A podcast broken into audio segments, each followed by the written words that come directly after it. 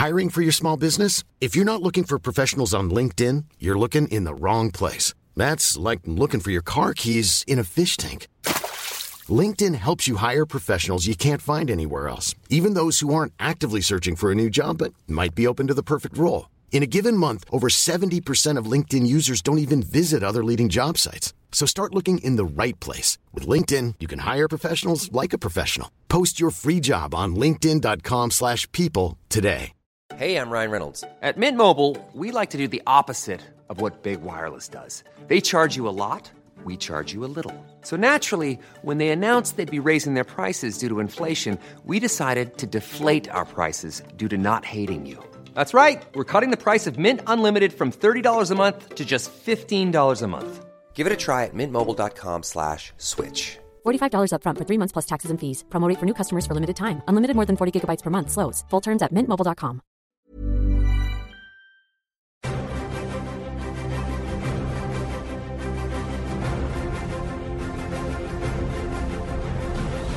Hello and welcome to Cinematic Universe, the podcast that remembers the 5th of November, gunpowder, treason and Eggie in a basket. I'm Joe Cunningham, and joining me to help make sense of the comics behind the movies are... Sir Patrick. And James Hunt. We'll discuss the latest comic book movie and TV news, and there's a lot this week, before diving into our spoiler-filled discussion of IMDb's 150th greatest movie of all time, James McTeague's 2005 movie V for Vendetta. But before any of that, I'm going to ask Seb and James to explain to me something I don't know, and this time I know very little about this character I'm about to ask you about, and it is going to segue seamlessly into our news section. Guys, tell me about Monica Rambeau.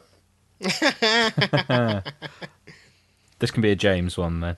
That would be the third Captain Marvel, the second female Captain Marvel. So go through them order. No, hang on, because Carol wasn't Captain Marvel previously, was she? Well, yeah, fair enough. so Monica had the name Captain Marvel before Carol did, so she's the first female Captain Marvel. If you want to get technical about it, yes. So it was Mar-Vell. It was Mar-Vell. Yeah. And then after he died, Monica Rambeau took over as Captain Marvel, wearing a black and white version of the costume. I could not tell you the origin off the top of my head. Like, she was active in comics during the period where I wasn't reading them, and by the time I arrived, they'd basically gone, well, that didn't work, and sort of shuffled her into the long grass.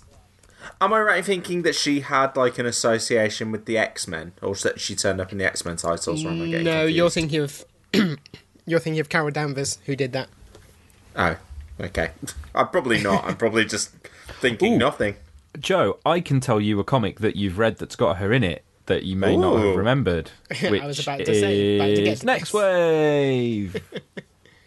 Yeah, she is... Who is she in Next Wave? She's Captain Marvel in Next Wave, right? Because for a while she was Spectrum, but I think she's also been Photon and Pulsar. Yeah, or was she Photon? I think she was, like, ironically Captain Marvel in Next Wave. Because Warren Ellis can get away with that. Apparently, she didn't actually. This is just according to Wikipedia. She didn't use a code name during Next Wave. Okay, she was just Monica Rambeau then. Which is probably why I don't recognise any of her other code names, because that might be the only comic that I've read much of with her. Yeah, I remember. She was in Mighty Avengers, the R. Ewing one. I do remember, when Genis-Vell was Captain Marvel, there was a story where he changed his name to Photon, and so they did a backup strip where she complained that he stole two of her code names, and that's when she became Spectrum. So going back to when she was Captain Marvel. James, you said they so they just decided it didn't work and kind of shuffled her off and eventually found new uses for her. Why didn't it work with her as Captain Marvel? I mean, I don't think she ever had her own comic. Okay, so she, like, popping up in Avengers and stuff like that? Yeah, she was just turning up in the Avengers, like, filling the role of being the current Captain Marvel. Right, okay. But yeah, she wasn't around for her own series, and Captain Marvel wasn't a big deal at the time. It was basically keeping the trademark warm, put it that way. Fair enough. But and when would that have been? Throughout the 80s. I think she was still Captain Marvel during the 90s, but Genis-Vell took over sort of mid-90s. So that feels... for something that is not made a huge deal of, really, and like Monica Rambeau is not a very well-known comics character, she was a black female superhero back in the 80s who... was Captain Marvel a big-ish name back then? Or... Well, this is the thing, because Captain Marvel was never a big-ish name. Like, the original Captain Marvel's most notable story was the one where he died. Right. And after that, like I say, keeping the trademark going, but not really pushing the concept. It wasn't so really pre Carol Danvers, what kind of... if you had to, like, take a... current Marvel character in terms of like their status in the Marvel universe, what would Captain Marvel's equivalent be? Lower than any Marvel character who's had a film, so lower than Ghost Rider. Like Ghost Rider was a bigger draw than Captain Marvel by a significant distance. Oh God! So who are we talking about now then? Who are we talking about now? Maybe one of the Vision kids. Wow, really? Yeah, I mean, great. You know, there was no Captain Marvel comic. The only Captain Marvel comics that were published between Death of Captain Marvel and the late 90s Captain Marvel were like flashback ones. Bigger or smaller than Hercules? Smaller than Hercules. Wow, okay. So, and was it Carol Danvers that turned Captain Marvel as a comic character into something bigger, or had it happened before then? I mean, I hesitate to describe it in these terms, but this was really a corporate decision where they went, well, we've got the trademark, and it's literally Marvel's name. We need a big female superhero to rival Wonder Woman, and we haven't really got one. Who fits the bill? And they basically... In fact, Ms. Marvel, as she was called, was about to be killed off, and someone, possibly Kevin Feige, went, no, don't kill her off. So they actually cancelled her series because she was planned to die in some event. I forget, maybe Siege. I'm not sure. I can't remember which event it was, but they basically saved her from being killed off and went, we're going to turn her into our like top banner superhero because we're going to do a movie. And that's when they redesigned her, renamed her, relaunched her, and had the movie ready to go. But what made? We're probably going to talk around this in a second. But what do you think is the key to her being a more successful version of the character in the comics? Was it the redesign? Was that one of the key things, or was there a change in the way the character was written? Because it does feel like there is buzz for Carol Danvers as Captain Marvel. Yeah, definitely. I think Kelly Sue DeConnick's version of the character definitely kind of lit a fire under the idea of Captain Marvel as you know, Marvel's big female superhero. Yeah. But it was a group effort in that. This was something they decided to push, and they went for it. It's a bit like the Inhumans, only this worked. Right, okay. Guys, shall we segue into the news? Why could you possibly have been mentioning Monica Rambeau? So, Brie Larson and EW decided they were going to break the internet this week. I'm not sure they quite did that. They barely dented it. But I think from a hey, we've got a nerdy podcast that talks about MCU things a lot, loads of details that I was intrigued by.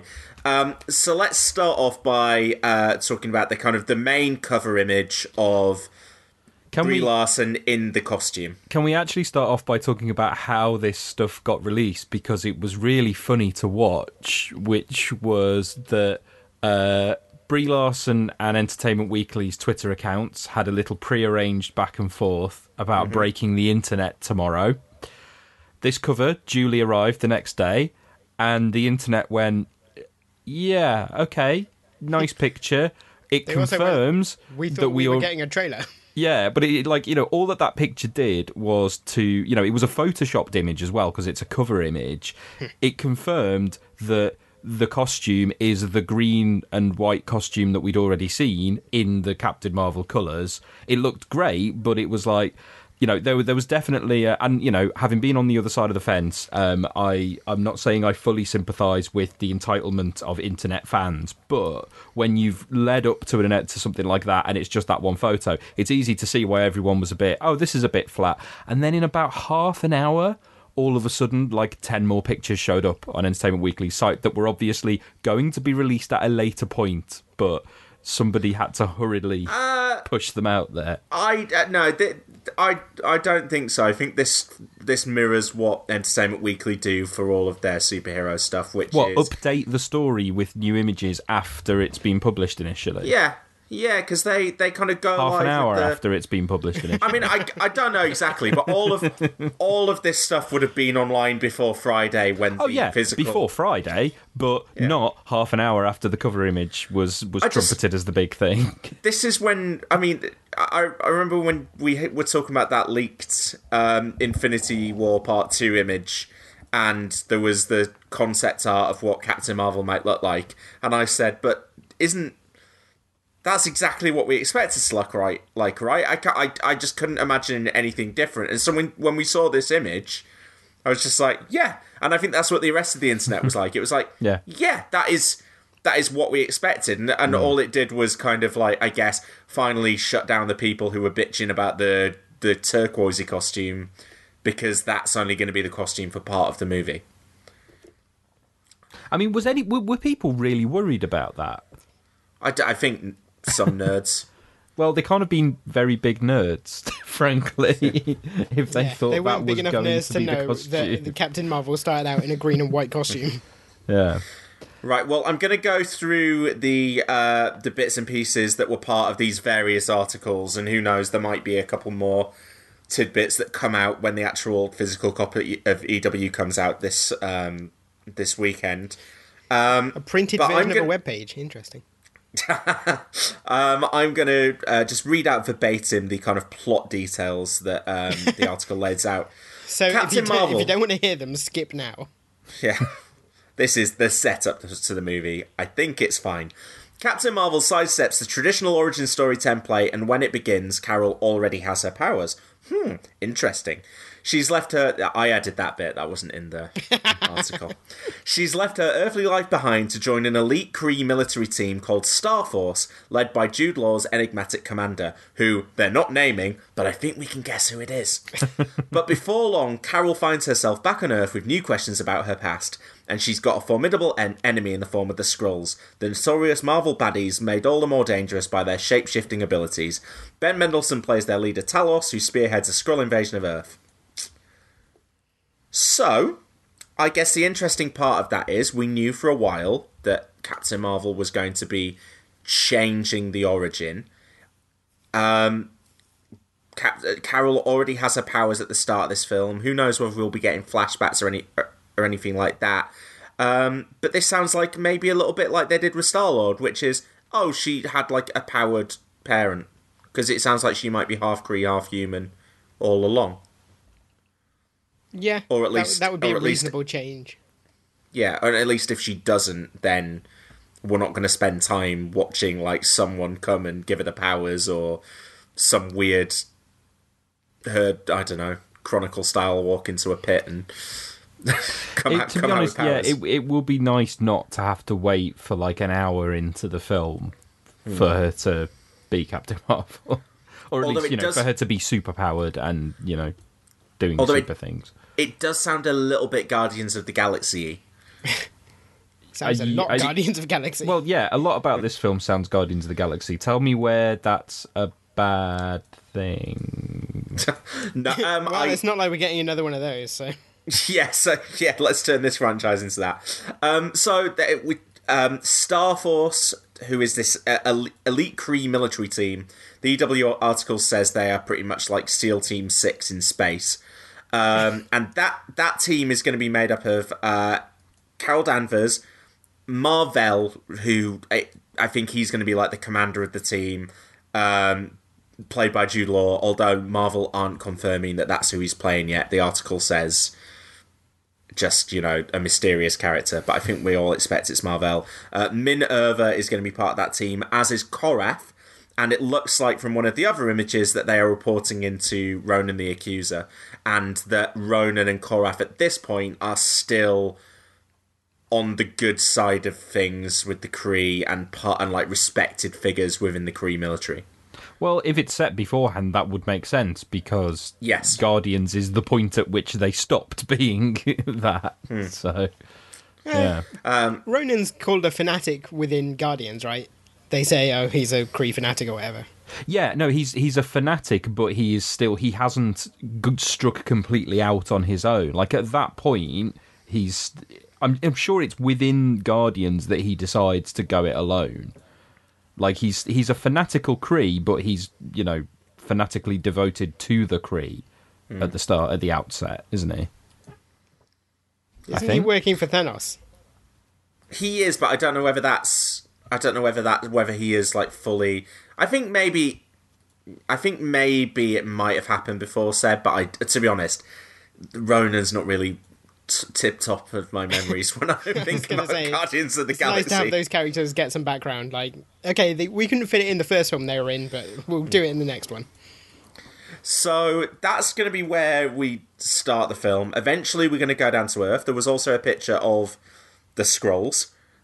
They looked like Skrulls. The picture looked a little bit silly, but I guess you're not going to see them in their Skrull form for much of the movie, I would guess. I think we'll probably see Ben Mendelsohn as Ben Mendelsohn for stretches and characters. I mean, you say they look a bit silly. They look like Skrulls. Yeah, which is a bit silly. So, well, yeah, but like, if you can do Star Trek movies where Romulans look like Romulans, you can do Skrull movies where Skrulls. Yeah, look like Skrulls. I mean, you know, yeah, I'm not complaining, but they do. They do look a bit silly. Yeah, but it's not possible for them to look like Skrulls without looking silly. So you either have them look like Skrulls, or you have them not look like Skrulls and not look silly. And if they didn't look like Skrulls and didn't look silly, everyone would be complaining about the fact that they didn't look like Skrulls. So, well, you two would, and I would be saying, I don't give a shit. I do want to point out the Chitaris were Skrulls that didn't look like Skrulls in Ultimates, and look how that turned out. Yeah, exactly. No one remembers that they were meant to be Skrulls in the first place. I really like that look, just because I'm surprised that they've gone as close as they have, to be honest. Yeah. They've got the chin. That's the important thing. The wrinkly chin. And then I guess the other point, which I kind of alluded to in the question at the start, we found out that Lashana Lynch is playing Maria Rambeau, who is the mother of Monica Rambeau. And given the timelines of things, Maria Rambeau will be one of Carol's like long-time friends and a fellow pilot. So it sounds like it's not just that Carol will be like will have always been in space. She'll have lived on Earth. At some point, she's gone up to space with Mar-Vell, and she will be coming back. And there's people that she knows down on Earth. And yes, Maria Rambeau will be one of her close friends. So, I mean, aside from the costume being exactly what we expected, I think Brie Larson looks pretty badass. The story details kind of make me more intrigued. It makes sense, and I'm still really looking forward to this movie. Marvel are going to have an interesting year ahead, and it will have been, actually, given that the way the three movies were kind of all front loaded in 2018. Captain Marvel's going to arrive, and I think people are going to be yearning for a Marvel movie. The Avengers: Infinity War trailers will probably be kicking into full gear around then, and yeah, I can't wait to see this movie, which we should remember was originally going to be released in the Ant-Man and the Wasp slot until it was pushed back when Spider-Man became part of the MCU. Oh, damn Spider-Man. On that point, so we are obviously, by the time Captain Marvel arrives, we'll be 11 years into the MCU. We'll be 20 movies? 21, I think, yeah. Yeah. And Kevin Feige was talking about there being a lack of female superhero movies, and said that more are coming, but kind of pointed the finger of blame elsewhere when they asked him why there hadn't been any so far. So he kind of said, like, I think there was this false notion that female superhero movies would be a failure because there was about 15 years of female superhero movies being failures, but I didn't think that was ever because they were female superhero movies. It was because, like, the movies weren't right, yada, yada, yada. And kind of implied that he would have loved to have made loads of female superhero movies before now, but Disney wouldn't let him. I don't know what to think about that. I kind of think look, Feige, just own it. There are the leaked Sony emails where I think is Isaac Perlmutter is saying like female superhero movies haven't done well for us in the past or haven't done well in the past. And there was this notion that he, as the sort of penny pinching head of Marvel, was basically giving a flat out no, we're not doing female superheroes because they won't make money thing. That, you know, it's notable that as soon as Marvel Studios sort of wriggled out from under Marvel Comics, they announced the Captain Marvel movie. So, you know, if you're being charitable, you could say, well, you know, it was Isaac Perlmutter holding Kevin Feige back. That's it. I mean, there was also a lot of movies that were announced in that Phase 3 slate, and Captain Marvel was one of them, and that movie, even within Phase 3, got pushed back to make room for Spider-Man. And also, even if you can't have female superheroes headlining your movies, you can create them and put them in other movies, which they did not do. And I fully believe him that things will change. I just think as the kind of public face of Marvel, I would have liked him to kind of like do less of a, oh, I would have liked to do this, but I couldn't, and more of, yeah, look, we hold our hands up. Yeah. Mm. It would have been fantastic if we could have done this before, but we didn't, and now we need to make up for that. Mm-hmm. And I'm sure that is the plan. I'm sure it is the plan to get more female superheroes in there, and it feels like that's the way the universe has kind of been structured from here. But still, just own it.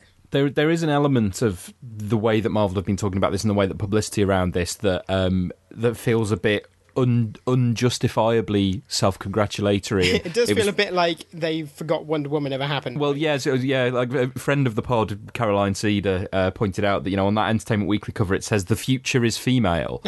And it's like, well, only if you're the MCU, because yeah, could have been female as well. Yeah, it's like not only have in recent times we've had Wonder Woman beating Captain Marvel to the punch, but I think a Supergirl movie from 1984 might hold its hands up and go, "Hello, I'm over here in the past." So barbed wire.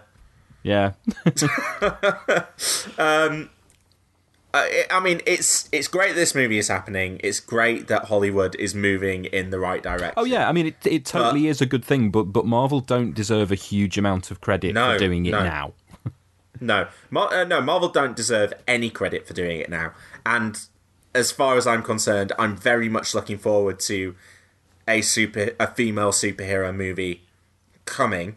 I also look at this cast and see a whole lot of dudes. So I even within this context, things don't look perfect.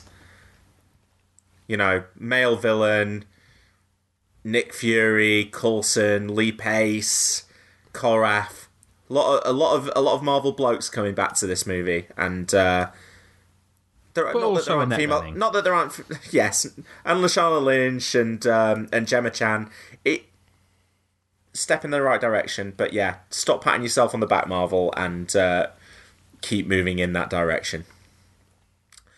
Anyway, speaking of female-led superhero movies, Wonder Woman 84 has confirmed that Robin Wright will be returning as Antiope in what we think is going to be a flashback. And that's great news, dead. Right, you guys? So what? Yeah. Seb, you say because she's dead, as if Chris Pine isn't one of the leads in this movie. We never saw a body. I saw fireworks. Golden rule of superheroes: if you don't see a body, especially in a plane explosion. Oh dear. But good news. Liked the character. You know, it's understandable that she got killed off the way she did because it's an important piece of character development. It doesn't count as a fridging if a female character is killed to affect the character arc of a female character. Not in the purest sense. Yeah. But yeah, you know, great performance in that film, great character. Makes sense to try and bring her back in some way. I mean, we still don't have a clue what the hell this movie's doing, do we? So it's hard to make many in the way of predictions about what context anything might happen.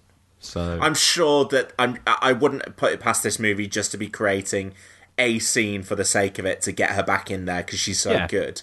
Well, but it's like getting, you know, Cliff Robertson in all the Sam Raimi Spider-Man movies. Yeah. It doesn't mean they brought Uncle Ben back from the dead. No, but obviously there is we think dead character returning to Wonder Woman 84, so it could work along similar lines. I doubt it, but as I think I said back on probably our Wonder Woman podcast and again since. Antiope for me was always the more interesting character and the more interesting relationship with Diana than Hippolyta, and I kind of want to see more Robin Wright more than I want to see more Connie Nielsen. Robin Wright's a better actor. You know? Yeah, no, you're not wrong there. I still will not be watching the final season of House of Cards, but she is very good. Do you want to know some people who are returning for Spider-Man Far From Home? Go on, because I don't know this, but you two apparently do, so I can react in real time to this, apart from the one that James gave away. I think some of this has been talked about already, and this is coming from set photos, so listeners, if you don't want to hear this, skip a couple of minutes ahead, but I don't think it's much of a spoiler.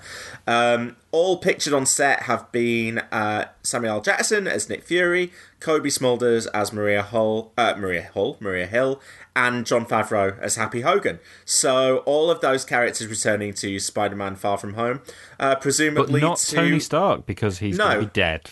Yeah, they're all going to be helping young Peter Parker work through his grief. Yeah. That is what they are there for. I don't think it tells us much about the plot other than... I would even say that other than, like, Spider-Man is still kind of an active part of the Avengers post-event Infinity War, but what is Fury and Hill's function? Because they're not S.H.I.E.L.D., or are they S.H.I.E.L.D.? Does S.H.I.E.L.D. still exist? Good question. Does S.H.I.E.L.D. still exist? Does Hydra still exist? I was going to say, has S.H.I.E.L.D. existed at all since Winter Soldier? Not canonically in the movies, I don't think. I mean hang on, who did Everett Ross work for? The government. The State Department. Right. And like it's like Randall Park was CIA in... No, he was FBI. He was FBI, but there was... Yeah. I don't know, I'd lose track. There's a TV series that has S.H.I.E.L.D. in, but is there? Yeah, quite. Agents from S.H.I.E.L.D. I mean, the last we saw of S.H.I.E.L.D., as far as I'm concerned, was Nick Fury flying a helicarrier into the sunset in Avengers: Age of Ultron. And I'm sure they've alluded in the movies to the idea that Hydra is completely gone as well. But Hydra was post Civil War. A Hydra guy tried to buy stuff in Ant-Man. Ex-Hydra. Was it definitely ex-Hydra? Okay. Yeah. I'll allow it. For me, this confirms that Happy Hogan was killed in the snap. I'm going out there, I'm saying it. Happy Hogan was killed in the snap, and that's why he's dust right now, but he'll be back for Far From Home. And Tony Stark didn't care. Okay, we'll move on to the Joker movie, the Jon Favreau. Jesus Christ. That I wouldn't mind seeing. Oh, God, no. The Joaquin Phoenix Joker movie, directed by Todd Phillips, produced by Martin Scorsese, apparently. Since we last spoke about this movie, I can't remember who we spoke. We definitely talked about Zazie Beetz probably being part of the cast. Robert De Niro is. I think we've spoken about him being in it. He is rumoured to be playing a late-night talk show host, which kind of hints at the early rumours that it was going to be inspired by, like, King of Comedy. And also Marc Maron, who is obviously a stand-up comedian, and... in this movie, it sounds like Joaquin Phoenix's Joker is going to begin life as a failed stand-up. Alec Baldwin was almost in the movie, rumoured to be Thomas Wayne, and they're not in the movie. And apparently Viggo Mortensen has also turned down that role.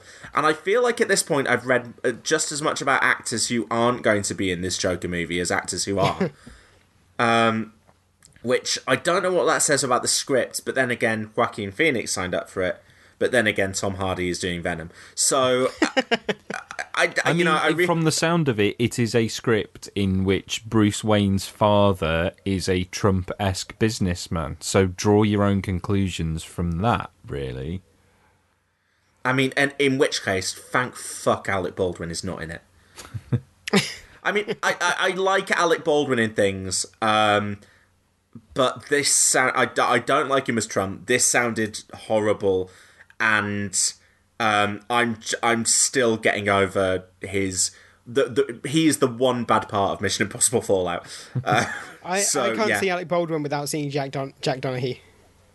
Yeah, that's fair. It wasn't even for me so much of the casting of Alec Baldwin, so much as why. I don't even mind the concept of doing a Trump-esque businessman character in DC, because there already kind of is one. It's Lex Luthor, except, intelligent.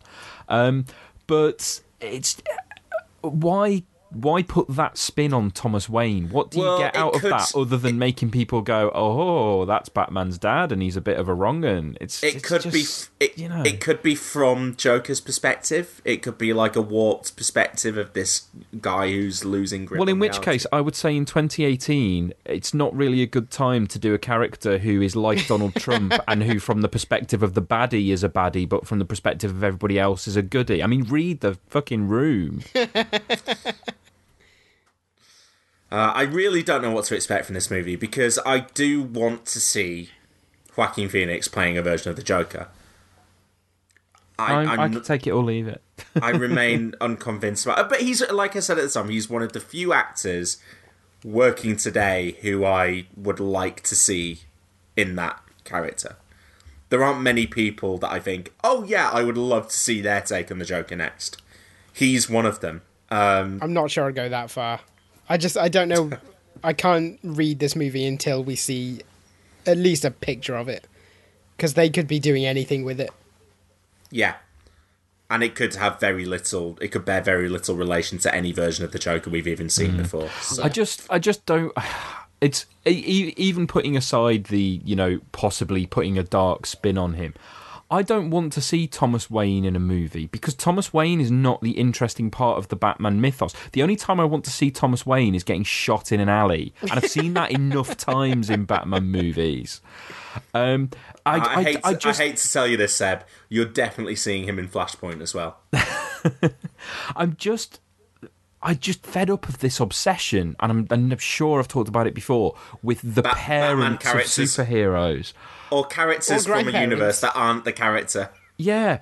I don't want to see Thomas Wayne being like Bruce Wayne. I want to see Bruce Wayne as Bruce Wayne. I don't want to see Jor-El as a superhero or Segel or whoever. Like, I want the characters themselves. I'm not interested in their parents. And it just seems to be because the people in control of these franchises have hit an age where they've become parents, and so they want to do stories that also seem to be about their own troubled relationships with their parents that they're reflecting on now, their parents themselves.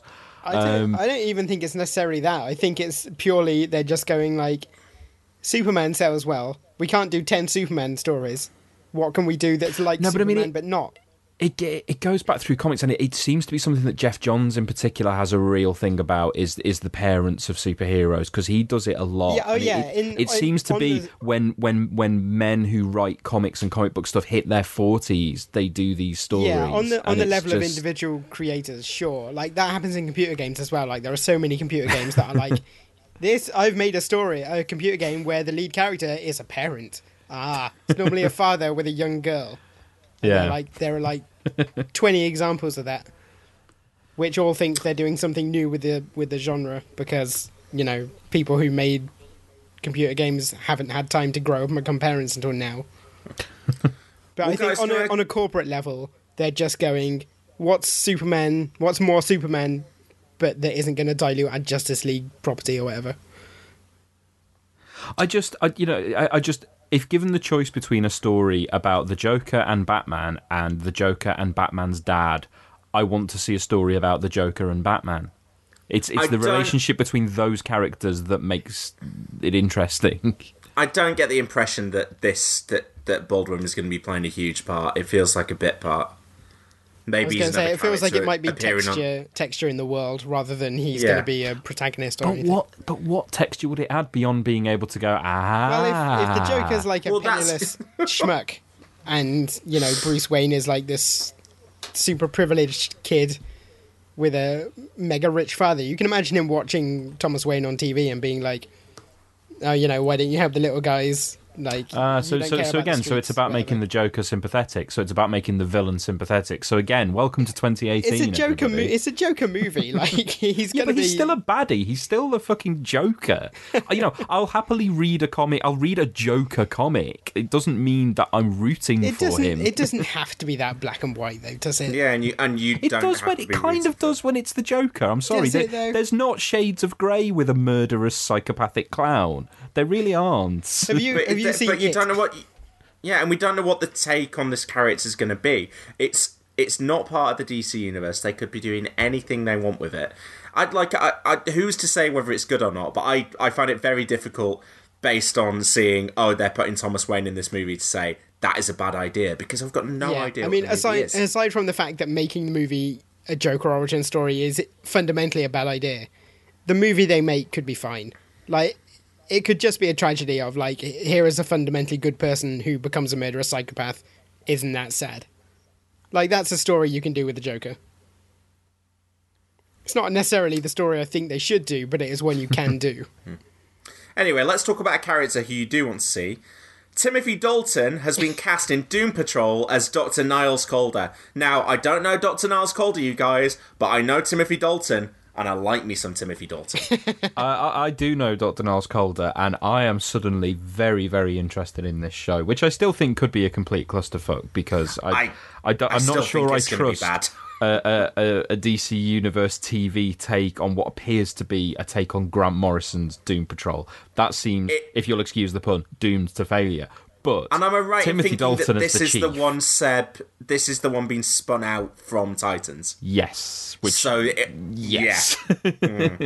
everything we've seen of Titans so far suggests that if Doom Patrol is anything like that, we've got a problem. However, yes, Timothy Dalton playing the Chief is fantastic casting. All you really need to say about Niles Caulder is that he's Professor X, but with a beard. That was and hair. Fun. It's funny because he was created almost exactly at the same time as Professor X. This wasn't a case of one company nicking the other. Their first appearances got published within a few months of each other. I think we talked about this before when the Doom Patrol show was when we were first talking about it. But he is basically the slightly, not exactly twisted, but the slightly weird genius scientist who brings the Doom Patrol together. He's got that sort of you're never quite sure of his motives sort of element to him. He is a slightly troublesome example of the potentially malevolent man in a wheelchair that you get in that era of fiction, which ideally we would be moving away from, but. As soon as I saw today a picture of Dalton next to the picture of him, and it was just, that's just because Timothy Dalton is fantastic, isn't he? Who doesn't love Timothy Dalton? Mm. He is my third favourite Bond. Who are the other two? Sorry? Who are above him? Connery and Craig. I love Roger Moore as well. There is only one bad Bond, but he's in a fantastic Bond movie, so it's very confusing. I do really enjoy me some Dalton. And I'm sure that will be fantastic. But we've talked the news to death, I think, you guys. So we will move on now to our spoiler-filled discussion of V for Vendetta. I will be playing the kind of arbitrator here, or maybe a bit of devil's advocate. And I guess you two guys, you can decide which is going to be which afterwards, but one of you will be the anarchist, the other the fascist. Is that fair? Well, okay. I already know which one I am. So we'll take a listen to the trailer for V for Vendetta, and we'll be back to discuss it shortly. I wish I wasn't afraid all the time, but I am.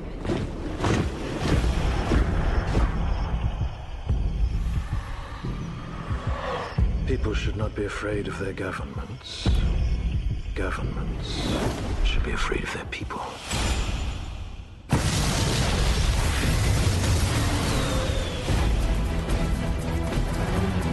Those caught in violation of curfew will be prosecuted without leniency or exception. It's past curfew, you know.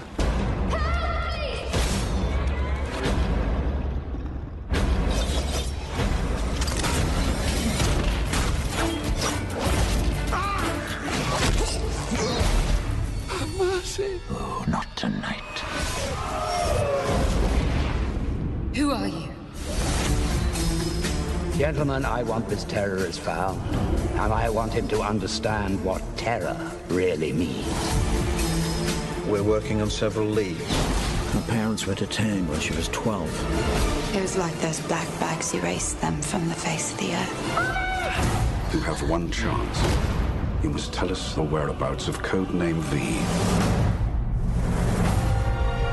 If our own government was responsible for the deaths of 100,000 people, do you really want to know? Those who are responsible will be held accountable. The time has come for you to live without fear. I'm ready. This country stands on the edge of oblivion. I want everyone to remember why they need us. Kill him.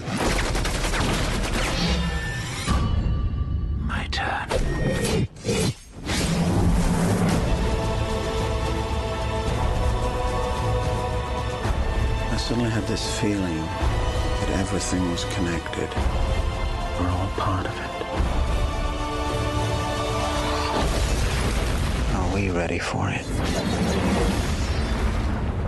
The only verdict is vengeance. Right, guys, V for Vendetta. The podcast that we've been building up to for some time, I think, at least since we started the podcast. Yeah, we started the podcast as an excuse to have this discussion. To finally have this argument in public, me and James. We've had guests express interest in being on our V for Vendetta episode, and we've had to tell them no, because you're not allowed. James and Seb have been promising to have a fight about this since word go. So, you guys, you've rewatched it this week. Seb, you better still fucking dislike it, and James, you better still like it, or you've ruined this entire thing. Because I really do come down on, it's fine. Can't imagine getting animated about it in either direction. Okay, I will disappoint you slightly. For fuck's sake, Seb. I don't hate it as much as I did. I mean, I was so angry when I left the cinema after seeing this film. I was, as I may have said this before, but if I haven't, I don't walk out of films. I didn't walk out of Man of Steel when I was covered in puke. Well, that was partly because it was difficult to get out of the aisle without covering everybody. Covered in puke. Yeah, well, Seb, and also there was only about 10 minutes to go at that point. And partly because you made it up to annoy Zack Snyder fans. Of course, yes. Puke truthers. Point is, I don't walk out. If I've paid to see a film, usually I'm not someone who goes to see a lot of films where there's a chance I might not like it. So the chances of me seeing a film in the cinema that I actively hate, unless I've gone to review it, are pretty low anyway. I paid to see V for Vendetta. I was hoping I would like it. It's the only time I've nearly walked out of a film, and it was because of one very specific moment, and we'll get to that specific moment, because at that specific moment, I knew from then on that the film, that I just was not on board with what the film was doing. It was not, as far as I was concerned, it wasn't an adaptation of V for Vendetta. And I know the word adaptation is important, and we'll get to that. And, you know, films don't have to be slavishly true to source material. But it was just, this was not the V for Vendetta that I wanted to see. By the end of it, I was nearly shouting at the screen. Having not walked out, I was nearly shouting out in the cinema. I was that angry at the film. So I've never watched it since then because I hated it so much. Watching it last night, I still don't think it's a good film. I think it's a bad film. I think it's got such fundamental flaws that anything that's good about it is overridden. But I don't feel angry at it. I just feel a bit sad for it because it's just crap, and it's not capable of. It's been given like the potential to make a great film out of what it's got, which is a great book, great source material, a great story, great visuals, and a fantastic cast. Like so many people kept popping up in this that I was like, I love that person, but it's just so woeful in its approach to everything. But as I say, like now, I just watched it thinking, I think you're a bit sad and pathetic, not you have destroyed my values, because I'm a lot further away from my first reading of the V for Vendetta comic than I was in 2005. So like I was within 5 years of my first reading of the comic back when this film came out. So, you know, and I was younger, obviously, because that's what happens with the passage that's of time. That's how time works. Yeah. So... yeah, I'm afraid this isn't going to be just me angrily ranting about the film while James tries to defend it, but I haven't shifted in my view that it's a bad film, and I don't understand why people think it's a good film. I was, I would have been 15, I think, when this movie came out. No, 16 in the UK. And I remember just thinking that it was cool, and like not a lot beyond that, and like certain visuals from it definitely stuck with me. Roger Allam's performance stuck with me. Big John Hurt screens stuck with me. I mean, now a lot of that stuff feels fairly obvious what they're getting at, fairly derivative of other kind of totalitarian regime kind of. I like how they make the dictator big brother state subtler, because it sounds a bit like. So yeah, I thought it was very cool when I was 16, and now I kind of think, it builds, I think, like a believable world. I really don't, and that's one of my biggest problems that we'll get onto. I think the world building kind of is the most ham-fisted stuff in the film. I don't know. It doesn't. I get what they're going for. I get what they're trying to say. It's not very subtle, and some of the performances are good, and some of the performances are bad, and I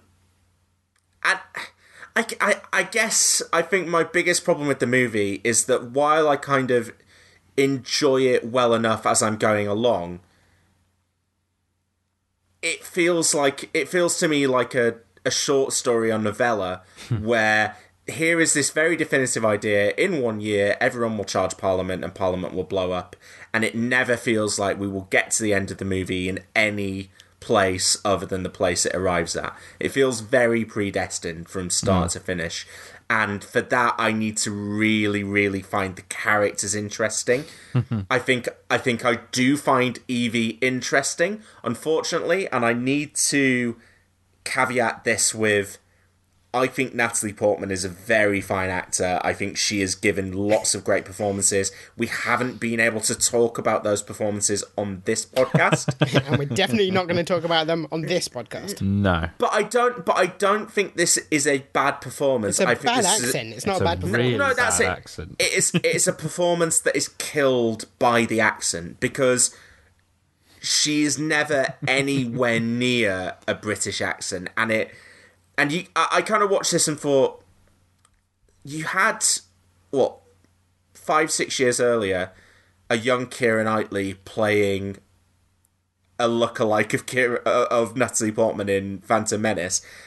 I think this movie, even with Keira Knightley, who's a far better actress now than she was in 2005, but just a competent British actress with a British accent would have improved this movie immeasurably. Because, Natalie Portman, incredible actress, loses the battle to the accent early on, and it kills any nuance in the performance. And so that's my take on the movie. I think it's fine. I mean, this is... I'm going to really destroy the entire premise of the podcast. Oh, well, because the thing is, right, I never loved this movie. My position was always, it's not as bad as Seb thinks it is. And I'm glad he's come around to that. I broadly agree with you. Yeah, it's not as bad as I thought it was in 2005. Yeah, and Seb kind of said that he pities and feels sorry for this movie. That's still pretty strong. Yeah, okay, I'm not that far on his side. I think it's a good movie with some real like clunky bits and some shocking performances. I would say it's about 60% great and 40% horrendous. Ooh. That's interesting, though. So what is it that you think's great about it? I like the... Okay, one of the things is that I like the fact that they took this political work and didn't adapt the politics of the original work, but found their own way to do it. And I remember when it came out, so much of this movie is like rooted in a critique of the Bush administration, which, frankly, feels like a happy memory. Well, yeah. Do you know, that's the funny thing about it, isn't it? That you can so clearly see the Bush-era parallels with, like... I mean, there's scenes that you're like, oh, we're doing Abu Ghraib now. Like, you know, you cast your mind back 10, 12 years, except it is like an escalated, elevated version of the Bush regime.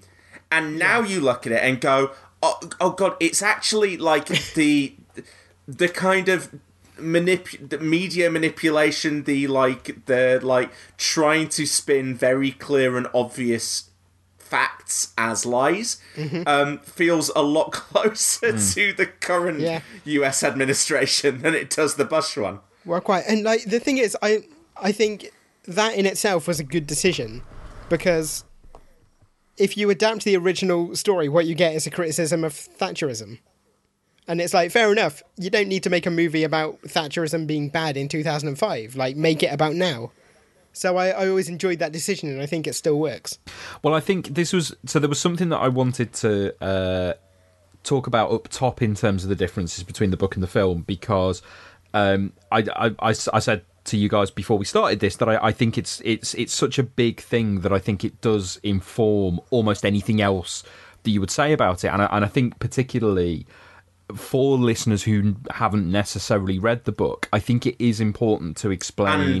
And members of the podcast who haven't necessarily read the book. So I think it's important to explain what the biggest difference in terms of the story is between the film and the book, because I think that really gets to the nub of a lot of the ideological differences between the film and the book. So the biggest difference is that the setup in the book is that there was a nuclear war, which isn't the case here, and in the wake of while Britain wasn't hit by nuclear bombs, lots of other places were, including Europe and the USA. And in the power vacuum that resulted from Britain falling apart economically and in terms of social structure and everything, a fascist party swept into power and then, you know, created this ruling dystopia. All of the stuff, all of the conspiracy that ends up being the main plot of this film about how they actually caused the disaster that killed loads of people in order to then sweep into power is not the case. And I think that is a pretty big difference in terms of what the film is saying about how it's all the government's fault, and how the book is kind of, well, you let these people in. There's also because it's called V for Vendetta, and the plot is that V is murdering a load of people in a vendetta, and that's never really got into by the film. It's kind of an afterthought almost, you know. And the point is, again, you know, the concentration camp thing, and it's not really a concentration camp in the film because it's just a place where people were specifically experimented on before Norse Fire were fully in power, because it's where the virus thing came out of. In the book, you know, this happened after the war and after society's collapse. There were concentration camps everywhere, and V came out of one of them, and all of that. So it's, you know, there are some ways in which I think it's subtle differences, and it's not necessarily differences that harm things. But I also think it's really telling that this film ends with the destruction of Parliament, which is a seat of ostensibly fair democracy, because surely the point is about defeating fascism, not about defeating the very concept of democracy, which is supposed to be fair and representative. And I know Parliament gets destroyed in the book, but in the book, Parliament's not functional and doesn't exist. It's an old abandoned building that gets blown up at the start of the book, and at the end of the book, he destroys Downing Street, where the actual seat of power is. And I do just find it weird that the film is so fetishistic about the destruction of the Houses of Parliament and about Guy Fawkes. The film, that, you know, before we were on mic, James mentioned an article which I think we'll link to on Twitter that was 15 things you didn't know about V for Vendetta, and one of the things that it explained was that Guy Fawkes was not this master planner who had this amazing plan to bring down government. He was essentially a patsy for a religious plot to stir up anti-Catholic hatred in the UK. This film doesn't seem to know that. This film seems to think that Guy Fawkes was this amazing inspirational figure who was all about bringing down government for a greater good, and is just V is just obsessed with Guy Fawkes throughout the film, and it's like, it's just a costume. It's just a symbol. That's it. It's not meant to be anything more than that. It's weird the way the film and it's emblematic to me of all these little bits and these pieces of British culture and history and politics that the film just doesn't understand and just blunders into.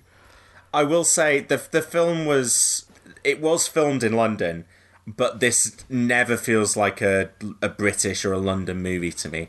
No, it's things like the BTN and the Federal Post Service that they have, and like, okay, it's a little detail, right? But it sums up to me. Sorry, James, I am going to let you have your rebuttal in a minute. But it's a little thing that sums up to me how this film just wasn't paying attention to a lot of this stuff. The Post Office Tower, also known as the BT Tower, also known as the GPO Tower, is a prominent landmark in London. It's had a few different names over the years, but it's a known building. And in both the book and the film, it is the headquarters of the eye and the ear. And in the book, it gets blown up, but so does a tower called Jordan Tower that is a fictional tower that Moore created for the book. In the film, the scene with him at the BT Tower takes place, and it doesn't get blown up, but they call the BT Tower Jordan Tower for no apparent reason. They give it the name of a different building that was invented for the book, and I just it's like they misread the book and they didn't bother to look up the geography of London. I genuinely think that's just nitpicking. It is nitpicking. I will grant you that it's nitpicking, but it's nitpicking that I think it's nitpicking at something that is a symptom or an emblem of a wider problem with the film. And the other obvious example, which is the one everyone will talk about, is Eggie in a basket. I mean, the thing is, right, this is clearly not present day Britain, right? It's an alternate history. Yeah. Well, so, it's in the future. It's an alternate future. Or an alternate future, yeah.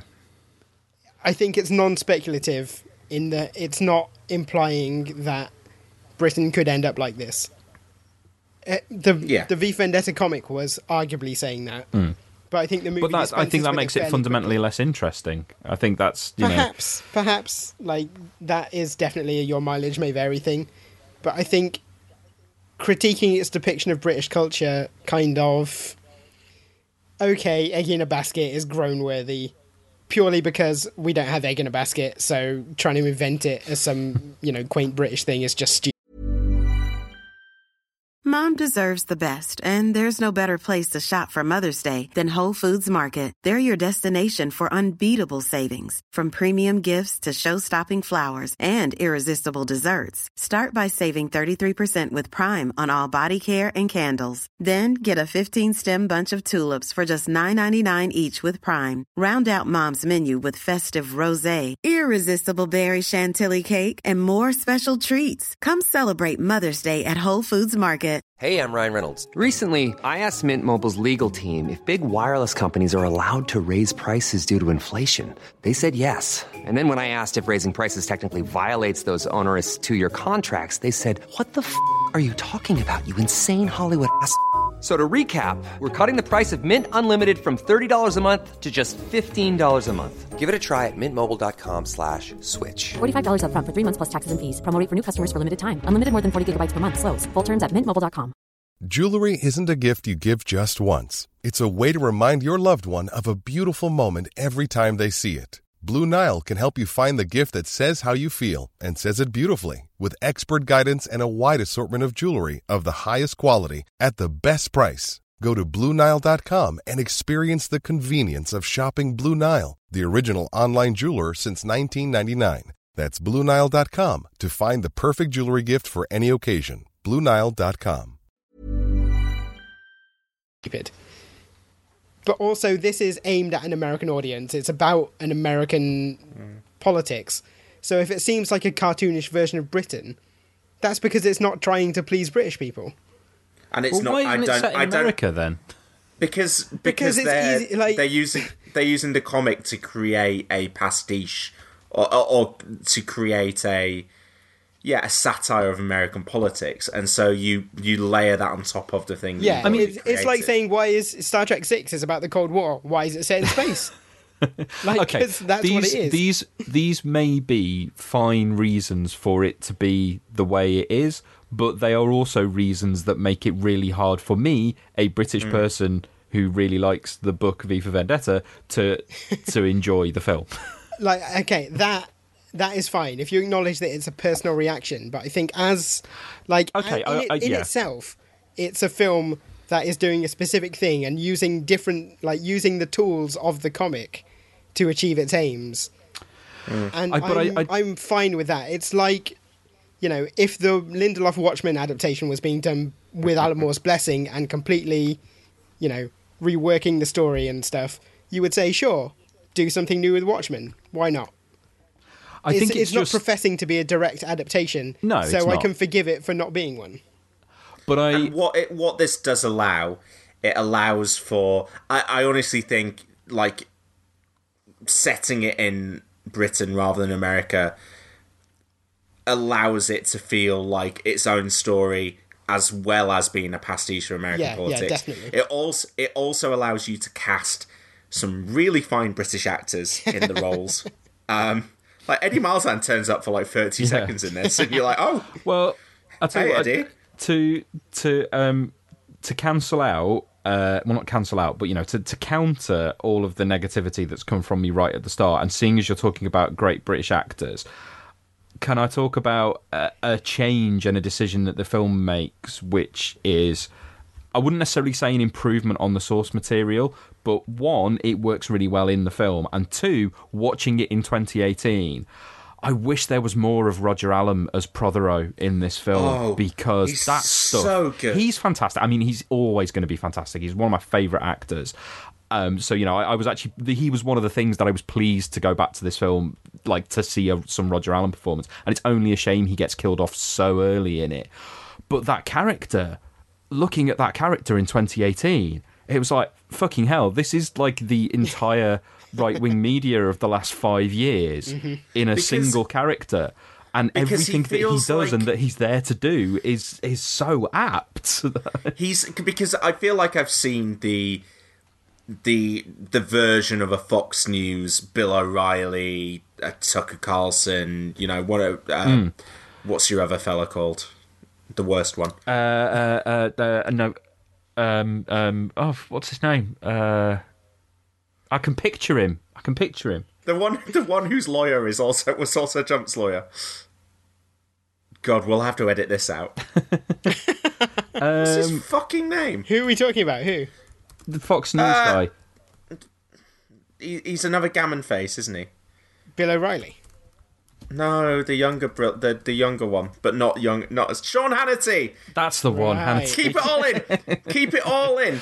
But like, but no, and, you know, yeah, and that is it. Jean Pirro as well. Janine Pirro who like gives these crazy like wild-eyed rants straight to camera. Like she's talking to someone who's sat next to you in your living room and getting irate about something that has happened in the news that day. Roger Allam's character here, again, I think because he feels like a step up from what Fox News was doing. He's a step up from that because he's more like Alex Jones is what he's like. Yes, he's like Alex Jones crossed with Jeremy Clarkson. Yeah, or your kind of like right-wing internet personalities as well, who can just like smash out on Twitter, you know, a tweet or a video or whatever, or you know, go and post some stuff to his YouTube. I mean, Alex Jones is a fantastic parallel, and Alex Jones I definitely didn't have the profile then that he had until very recently. I think Roger Allam is doing that, and I think it is also just more interesting that he's doing it in this very erudite British way. I don't know. I like that this is like a post-Tory government. It's a fascist version of the Tory party. It feels. It feels like it has some parallels with modern Britain in that it feels like, what if the Tories did get taken over by a cross between Nigel Farage, Jacob Rees-Mogg, and Nick Griffin? Even, you know, going back to stop closer crossing to over that these time. Like horrendous people. I've got to say, that's kind of what it feels like. And this is okay. This is going to be one of the weirdest things that anyone who knows me will ever hear from me, but I actually didn't like the way it explicitly said that Sutler had initially been a conservative politician. Yeah, I agree with that. As someone who hates the Tories, you know, that didn't feel right to me because that was bringing him from too moderate a background to become what he becomes. Yeah, and also, just because there was no other explicit current political connection, you know, this wasn't, again, you know, the book is a satire on Thatcherism and is supposed to be, if Thatcherism goes even further, this is what it could be.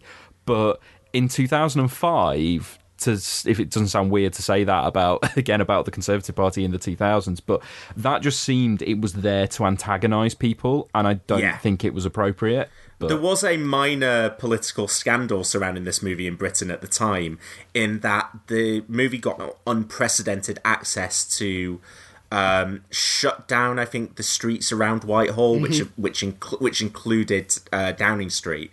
I remember them filming it because I was working in Central London at the time, yeah. And apparently it was like three straight nights that the roads around Whitehall were shut down for the production of this movie. And apparently Tony Blair's eldest son had an assistant role on this movie or was doing some kind of work experience. And Blair was criticised, suggesting that he had like given this unprecedented access because his son was working on the movie. and then you've also got these anti-conservative stuff in there as well. I mean, it does, to be fair, it does sound like something that Alistair Campbell would have cooked up. On the other hand, the person, I'm just looking at it now, and the person who complained the most loudly about it was David Davis, so... Yes, so, yeah. I mean, he already did, right? Well, yes. Bye. For our American listeners, David Davis, the former Brexit secretary, who prior to the Brexit vote informed everyone on Twitter that it would be a piece of cake to negotiate a new deal with the EU after we voted to leave, and no one should worry about it whatsoever. And then spent a year and a half failing to do exactly that. Yes. Anyway... 2005 politics. So there's a lot of Bush era stuff in there. It kind of on one hand does feel dated today, but on the other hand feels more relevant than it did back then.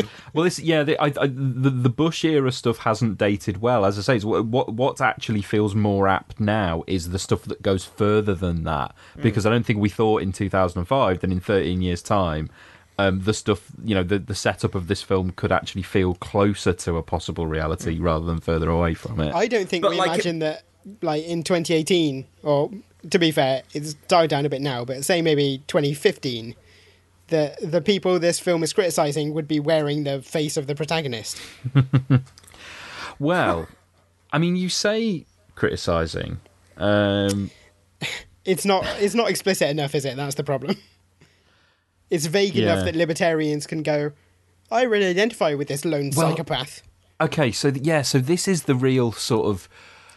because there's something about this film that is actually, looking at it now, is I think its biggest problem, which is V himself. And this film is written by the Wachowskis. The Wachowskis wrote The Matrix. Okay, they wrote the shit Matrix films as well. But let's they're not shit. They're not shit. They're not as good, but they're not shit. Let's operate on the assumption that the Wachowskis are intelligent and have a reasonably good grasp on things. Right. And certainly that the Wachowskis are very, very aware of the cultural aftermath of The Matrix. And admittedly, yeah, this is 2005. This is, you know, not the era of Reddit and 4chan that we have now, but a lot of this stuff was nascent and growing. Let's say that Seb, they are... can I just check? Are you about to take the red pill or the blue pill? The blue pill. Right, let's assume that they are aware of the kind of young man who was very inspired by The Matrix and was a very certain kind of person on the internet. Because what they've done in V for Vendetta is they've written him as the lead character and made him so pathetic and cringy and unlikable that by the end of the film, and I tweeted this, I found myself thinking that it was almost like a deliberate piece of observational humour by the Wachowskis to have written V this way. I mean, that's not what happened, though, is it, Seb? Well, no, but I almost prefer to believe that, because the alternative is just that they didn't know what they were doing. But the fact that V has then been appropriated by people who are just as bad as he is in this film. It's just like... I mean, the only thing he doesn't do in this film, I think... does he ever say the words milady? Actually, it feels like something he would say. It does definitely feel like something he would say. It's just like... you know, he's got the hat and everything. Yeah, he is the... it was even, you know, Joe, my wife... as in Joe, my wife, not Joe Cunningham, said after the V speech that introduces him, that is supposed to be the big triumphant moment when your hero character arrives, said... he's like some dickhead you'd meet in a nightclub. Which nightclubs did she go to? I don't know. I think in terms of the intentionality of V, and so this is the point where, from browsing the Wikipedia article and reading about the differences between V in the comic and in the movie, it made me want to read the comic, because I thought, well...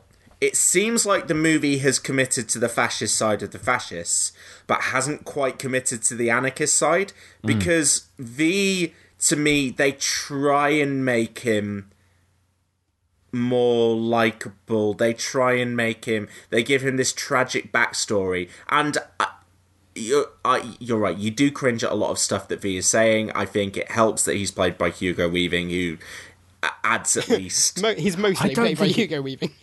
Vocally. I only think there's one scene in which Hugo Weaving's good, and it's the one where he's playing Alan Moore with a northern accent. Interesting. I found his vocal performance in this film so badly mannered. I liked Hugo Weaving. I did not like his performance in this. But the point is, I think what they have done, if they have chiseled away one of the interesting aspects of the book, which is to say, which is what intrigued me and makes me want to read the graphic novel, is that Alan Moore was kind of going, well, I've got this dystopia. I'm putting fascism on one side and anarchism on the other, and I'm not really coming down really on one side. I'm just letting it play out and see how it goes. I kind of want a little bit more balance there. I don't want to, from the start of the movie, be very sure that V is, whilst irritating, definitely on the right side of things. Yeah. Or like, obviously the fascist side is not going to be the right side of things, but maybe they're both bad. I think the book is a lot more pro-anarchist than like the film could possibly have been in the current or even the political climate of 2005. Like, well, yeah, and that's the other thing. Cool you are to be an anarchist now than it was in the 80s. And you can say anarchist, but also the lead of this movie is a terrorist. Yeah, that's the thing. I think what's interesting about the book is the book and Alan Moore at the time of writing the book, and that itself is interesting because the time of writing the book is quite a long period of time and he changed in the gap in the middle. The book and Alan Moore are unashamedly pro-anarchy, but not unashamedly pro-V, because V is a terrorist and a fanatic. That's unquestionable. Mm.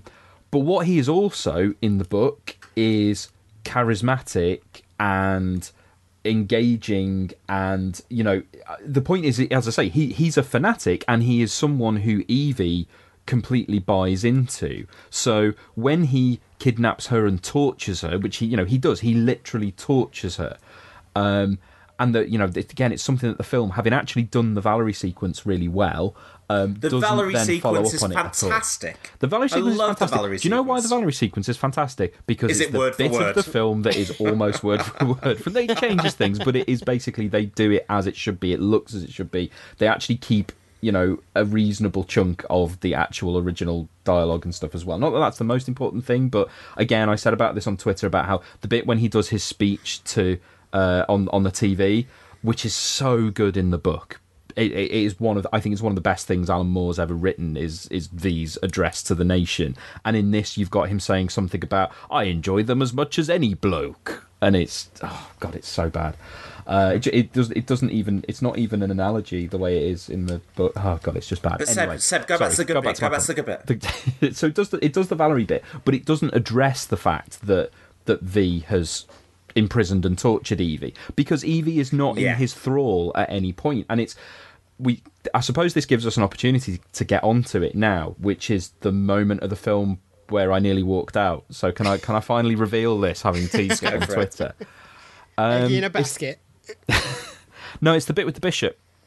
That always sits very uncomfortably to me, especially given Natalie Portman's, I guess, introduction to cinema.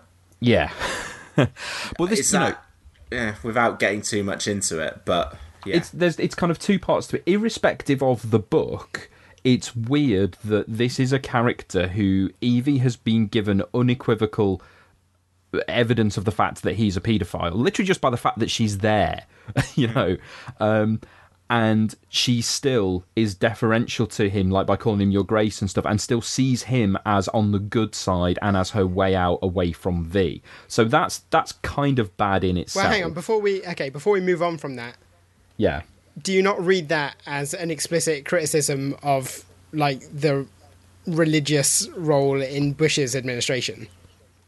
Because this is kind of my point, is that this is a film about a government from 2005 that was leaning heavily on its religious elements and saying like, he's a bad guy, but he believes in God, so let's let him bomb whatever he wants.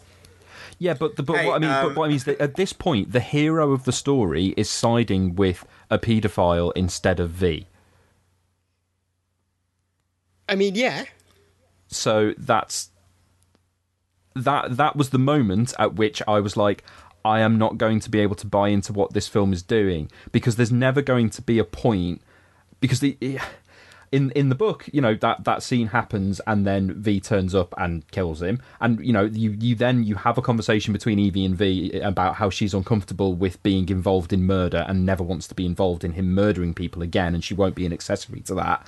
And it's part of the development of their relationship. But what is not in question from that point on is that she is buying into him and what he's doing. So when he cuts her loose unexpectedly, because she doesn't run away from him, but instead he abandons her and she goes off and has a life outside, and then she gets captured, and then you have the Valerie thing, and that's what turns her into the fully free Valerie. And yes, the book questions whether that is actually a good thing for him to have done to her or not, but the point is that she's lost that, you know, that connection to him that she had, and that surety that she had when she was with him. None of that's there, because it's just she's met him for about 5 minutes and been in his place for a little while, and then at the first opportunity she escapes, even if that means siding with a paedophile. Yeah, and so I think none of the rest of the film was ever going to... Well, no, look, they made that decision. Whether that decision is a bad thing for the film itself, what I'm trying to explain is that is the moment at which I was just... This is not V for Vendetta as far as I'm concerned. This does not have anything to do with the book that I wanted to see adapted into a film. It was always... at that point, it's just so fundamentally a different story in terms of the relationship between Evie and V. This is why I don't understand how you can place so much emphasis on that moment. Because the way I see it is like, well, she's been kidnapped and tortured. Of course she's going to be like, get me the fuck out of this place. But that's after, isn't it? Yeah, no, the torturing is after. That's when she comes back. The Valerie thing. This is early on, fair. Because the point is that early on, right? She and it, you know, again, I can see why they made the change to her character of making her more capable. I was going to say that's the point I was going to make, is that it gives her more agency over herself, which is the issue in V for Vendetta, where she's essentially standing by being lectured for the first 2/3 of the book or whatever. But it is also, as I say, it makes her a different character, because she pretty much has nothing in her life until she meets V. And yes, okay, you could take that as a criticism of the book, but it is what the book is. And, you know, I think the thing is that she doesn't need V in this film, and it's well, yeah, but that is this. So I'm just going to go. I haven't read the book. I'm going straight to the film. That is evident the entire way through the film, is that she doesn't need V, and I don't like the execution of the paedophile scene. I don't like the way that they dress Natalie Portman up. It feels like something that would be more appropriate for like a later Wachowski's film, like something like Cloud Atlas. I mean, that is fairly close to the comic. I will reveal that. That's fine, but I don't like the execution of that scene. But I don't read that scene as Evie siding with a paedophile over V. I see that as Evie going, I want out of this situation that I rashly got myself into. What is my fastest way out? Mm-hmm. And she tries to exploit it. She's not siding with... Well, she could still escape without warning a guy who kind of deserves to be murdered that he's going to be... No, but come on, hang on. Yeah, you don't even believe that. He deserves to be murdered on this podcast. I will not allow it. Within the moral framework of V. Okay, within V's moral framework, he deserves to be murdered, yes. Yeah. Which is the moral framework that you buy into, in much the same way as you don't read a Punisher comic and admonish him in your head for killing all the bad guys, do you? Well, a little bit. To go back to the Valerie bit, I totally agree with what you're talking about afterwards. I talk you through my thought process when I'm watching that scene. I think the execution of the Valerie stuff's amazing. Young Imogen Poots playing young Valerie as well, which was fun. I really like all of that story. I think the parallels in that story, like I said, that it's supposed to have concentration camp parallels. It's supposed to have Abu Ghraib parallels. And I think actually, again, you watch it in 2018 and it has got, you know, ICE agents separating children from their parents parallels. Mm-hmm. You know, ripping parents away from their kids and not giving a shit about it. And I like all of the execution of that. I think Natalie Portman's performance is strongest in that sequence as well. And I really like the way that it plays its hand with the... I like the way that it plays its hand with the audience, where you have seen Valerie before, but you don't realise it until quite late in that sequence, that you've seen Valerie in the prison flashbacks. And when you see her face, that's the moment where you go, if you don't know the book, you go, oh, this isn't, Valerie isn't next door. She was in the prison with V, so V must be executing this. And you get it 2 minutes before Evie gets it. What I will agree, Seb, is that when you then get to the confrontation between V and Evie, she's angry for a second, and yet her kind of, her moment of kind of zen realization doesn't ring as true to me, because those two characters, they don't have enough of a relationship for me for her to forgive him for that. I think because just actually to backtrack slightly on my own point, in the book she kind of gets over it quite quickly as well, but you've just made a point that actually balances that, which is that in the book they have that pre-existing relationship, so she's angry at him but comes to accept it because she is starting to turn into being like him. And yeah, in the film, she's more her own person and just doesn't have that relationship. And the fact that relationship then turns into him being like in love with her and crying about her leaving when they've barely spoken to each other, it just really, yeah. That side of it really undermines me. But those moments are in my things this movie does wrong. And I could honestly, by the 6th time I had seen enough of V emerging from the fire, arms held wide. I didn't need to see that anymore. And I didn't really understand, like, what... I get that he obviously had some kind of special genetic properties that had made him crucial to all the conspiracy stuff, which I agree, Seb, I don't really care about all of that. It helps... I think it, for me, helps make sense of, like I said at the beginning, the world building. I can understand how in that scenario a far right party could grasp at power, then solidify power. It rang true-ish enough to me that I could buy it. But what I didn't really care about the conspiracy itself, because I was like, yeah, bad government did bad things to get to power. I'm not surprised that they killed the people. And I didn't really understand, like, what is V? Like, how... What... Is he Wolverine? What's going on? I mean, he's the result of experimentation. So he's Deadpool. Basically. He's Deadpool. Is he Deadpool? Yeah, he's basically like Deadpool. The thing is, he's just an idea. Like that's the point of the character, right? It doesn't matter who he is. He's well. Then let's not do all of the backstory. That's the bit that I just didn't. I was more like I'm interested in the people who are in that prison, less so V. And I guess that he has to be hunting down these people who were connected to it and killing them, because that's the title of the movie. He's got a vendetta. But do I care that Roger Allam was originally in that prison? No, I just care that, like, in V's worldview, that guy on TV spouting that stuff needs to die. Because that's part of his mission. I just didn't find that side of stuff very interesting, and I think why I've probably talked more about what I don't like about the film so far. What I do like is kind of the other side of things, where I kind of like all of the Orwellian, Strangelove-esque, like, it's very 1984 this movie, isn't it?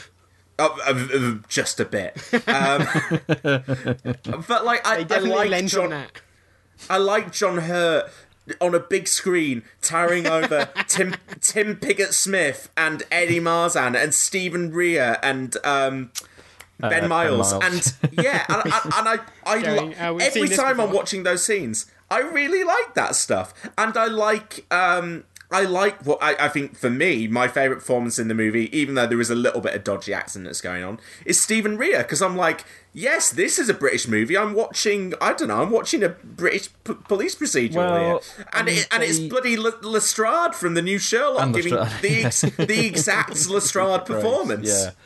Yeah. I mean, Finch is kind of really the heart of the book, and I don't think the film ever goes towards making him anywhere near as sort of a bit sympathetic to V as he becomes in the book, but I mean, he does take a lot of LSD to get to that point. Yeah. But yeah, it's no surprise that you cast Stephen Rea as that character who's actually got a bit of depth and interest to him, and while a lot of that's lacking in the film, you still come out with something really good. I mean, I'll tell you what I think is one of the strongest things, actually, just so I can actually come back onto something positive. The other big change that it makes, which I think is a really positive one, is Gordon. That character and the role that that character plays in the story is fantastic and doesn't come from the book. There is a character called Gordon who Evie meets when she's back out in the world after meeting V, but it's very different character, very different scenario. Again, I'm not going to say necessarily that it's better than what happens in the book, but it fits the film really well. But it also sheds a light on the film's biggest problem again, which is V, because V is not compelling or charismatic or doesn't seem singular of purpose and idea. Gordon is a better V than V. So that bit where he jokes about being V, it's like he is a much better hero. He is a much better inspirational figure for Evie. I think he has a bigger impact on Evie's life and on what she does. And there's a couple of moments before that where they've like mirrored little pieces of dialogue, and it's almost interesting how early they choose to go, well, no, obviously not. But like you do for a second, oh, that would be cool. And yeah, and I think Stephen Fry is perfect casting here. You know, like he's just, I don't know. He's the guy that I would cast based on the character that is in in this movie. You trust him and you like him. You know, I remember like this was probably the first time I'd seen Stephen Fry doing like serious acting, and I remember being sort of impressed on that level because I've seen him do broad comedy before, but never something like this, never a dramatic role. And I like the stuff that they do. I don't like the Benny Hill sequence. I've got to be honest. I think I'm more sympathetic to it than most British people would be, because it's obviously a thing of Americans, like, lol, Benny Hill was popular in America, and so they think we all love it here. As a kid, I actually did quite like it, but, as a kid. I don't mind them doing that because the point of what the scene is doing is good. I think it goes on too long, but... It goes on too long. But John Hurt turning like it's not lookalike, it's just John Hurt in lots of makeup twice. But this is the other thing, right? So not only do I think that Gordon has a more profound impact on Evie than V does, Gordon has a more profound impact on the population of the country than V does. Because you don't get the sense that the population of the country are that inspired when V does his big speech on TV. But when they see Sutler being mocked, that is what starts to turn them, and that's what shows them, like, you mock these people and that's how you destroy their power. That's a really important scene, and it's not the fucking supposed title hero of the story doing it. And I like the stuff when he actually gets captured, and just the little details, like, they were gonna they bagged him, they were gonna take him off and put him in prison, but it was when they found the Koran that they killed him. Like, it's little details that for me, add little bits of interest and nuance to the fascist regime. And it is white, it's full on white supremacy. And again, it doubles down on the parallels to the Bush era politics, because, there was just a hint. Yeah, there was just a hint of racism in those policies. It's gone now, though, right? Yeah, we're totally nip that in the bud. Thank God. Yeah, so I like all that stuff. I like the execution of, like, his capture is brutal. Again, that's the thing. I like Natalie Portman in moments. Like, I like her reaction hidden under the bed in that scene. Yeah, I think another moment when she's not speaking. Yeah, no, it really, really is the accent. Because it's not... And also, I read her described as a working-class girl. And I was going, well, how is she working? And I think back to the job that she ostensibly has at the movie, at the start of the movie, and go... yeah, okay, I guess she is a working class girl. She'd been orphaned from a young age. She hasn't got a lot of money. So where has she got that accent from? Because the accent that Natalie Portman is reaching for is cut glass British. It is not working class London girl. Yeah. Yeah. Even if Natalie Portman had have got to the accent, it wouldn't have been the right accent for that character. Yeah. So it's a weird one, you guys. I like this. There's stuff I like about it. There's stuff I don't like about it. Seb, I can't pretend to ever understand how I would get to the point that you're at. Or certainly that you were at the first time you watched it. But if anything, I'm maybe just the most surprising thing to me from this entire conversation is that James, I'm kind of expecting you to be agreeing with all of Seb's points, but there is this.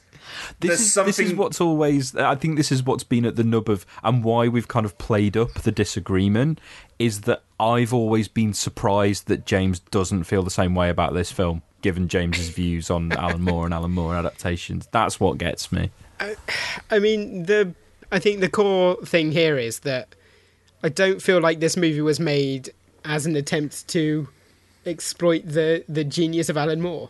Like, they went, well, we've got the license to make this film. What do we want to say using this property and these ideas? Like, what's our version of V for Vendetta? It definitely has its own point of view. Yeah, whereas Watchmen was Zack Snyder going like, oh, I love Watchmen, I'm just going to copy it exactly as closely as possible, like completely missing the substance of it. Like, I feel like this is a film that understood the substance of V for Vendetta, but then went, so what are we going to do with it? Which is not something I got from Watchmen. Seb, how would you compare this to League of Extraordinary Gentlemen? I think objectively, as a piece of filmmaking, you would struggle to argue that League of Extraordinary Gentlemen was more competent than this. You really wish you could, don't you? But I certainly have far less ire towards the League of Extraordinary Gentlemen. But I think partly that's because League of Extraordinary Gentlemen, there is always the caveat of Alan Moore was playing with other people's toys there anyway. Not saying that necessarily makes what they did with the film right, but, you know, also League of Extraordinary Gentlemen isn't really about anything the way that V for Vendetta is. Well, no, it is, but you know what I mean. It's a lot bigger. It's less specific. Yeah, it doesn't have ideals at its core that can be torn apart by a film that ignores them. What if superheroes but literary? Yeah, and I think, as I say, I think the reason why you can't understand how I felt about this film when I first saw it is that we are looking at this from a perspective of it being quite a while ago, from a perspective of being older, and I was like 18 or 19, probably younger than that, so maybe 17 or 18 when I first read V for Vendetta, and that is exactly the right age as a lefty British person to be just completely in thrall to that book and what it's doing. And so when I saw the film, I was still in my early 20s with very strong memories of reading the book, and the film was going to have to really capture what the book did in order to not disappoint me. And it was so far away from that it didn't just disappoint me, it severely angered me. As I say, it doesn't anger me now. It exists, it's a thing, the world hasn't ended. I'm glad that some people enjoy it and get something out of it. Yeah. But the world won't end as a result of this film. Again, don't be so sure. I just think it's, as you said, Joe, if I didn't have that association with the book, I'd probably think it's fine. I do still think I'm harsher than you towards a lot of the really stupid things that it does badly, and I do disagree with you about the world building. I think the world is badly built because I think those little details, a lot of them don't hang together. I'm never quite sure if the party were elected Well, they were elected, but I'm not sure if like they're still running things democratically or if it is just Sutler on a screen with five people. But if they're not running things democratically, why is blowing up Parliament such a big deal? It comes back to things like that. It just seems confused about where it is and what it's doing. I don't think it's built the world well enough to justify that faux British setting that you talk about. And something that really came across while I was watching it this time was... Boy, The Hunger Games really built its dystopian future world way better than V for Vendetta did. I don't know. I just don't feel that's something we're going to be on the same page about. Does the slogan "the strength through unity, unity through faith" come from the book, or is that? Yeah, because that was another thing that I thought was really nice. And it kind of goes to James's point about politicians using religion and faith as a mask for bigotry. You actually get more stuff from the perspective of, he's called Adam Susan in the book. You get stuff from his perspective, and you get this little bit actually where he talks about what he believed. Like, it's a bit where he's narrating essentially. And you're not invited to sympathise with it, but it's an explanation of what he believes and why he believes in it and why he believes in fascism. There's so much stuff in the book that's not in the film, like the Fate, which is the computer that essentially controls everything, and Prothero is the voice of Fate, and the idea is that people believe that Fate is doing the nightly broadcasts. So when Prothero's gone, it's not just that it's a PR thing of, oh, we don't have this broadcaster anymore. It's, oh shit, people can't believe that Fate is talking to them anymore. The political conspiracy stuff, rather than being something that happened in the past, is you've got a whole subplot that's nowhere near the film of various people scrabbling over power. So ignoring while what's going on with V is going on, there are people trying to essentially stage a coup, and there's some really good material in that. It's the kind of stuff you can totally understand why this film doesn't touch it, because it's too much to pack into a film. But equally, Joe, when you were saying before that you felt that it was kind of like a short story, I think that's partly because the story's being cut out. It's funny though, in spite of that, it feels like, I think that's why I like the Valerie section so much, is because it takes a breath to go, what would it feel like to be a part of this world? Because a lot of the rest of the time it feels like plot machinations to get from point A to point B. Yeah.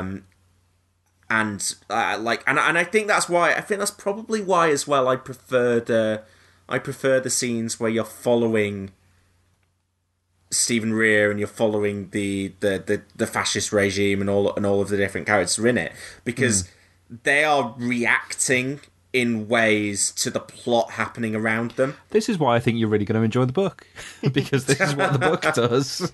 I mean, it's so hard to compare the book and the film. It is directly. It's like a hide into nothing. The book is so the thing is, it was because it was made in the 80s.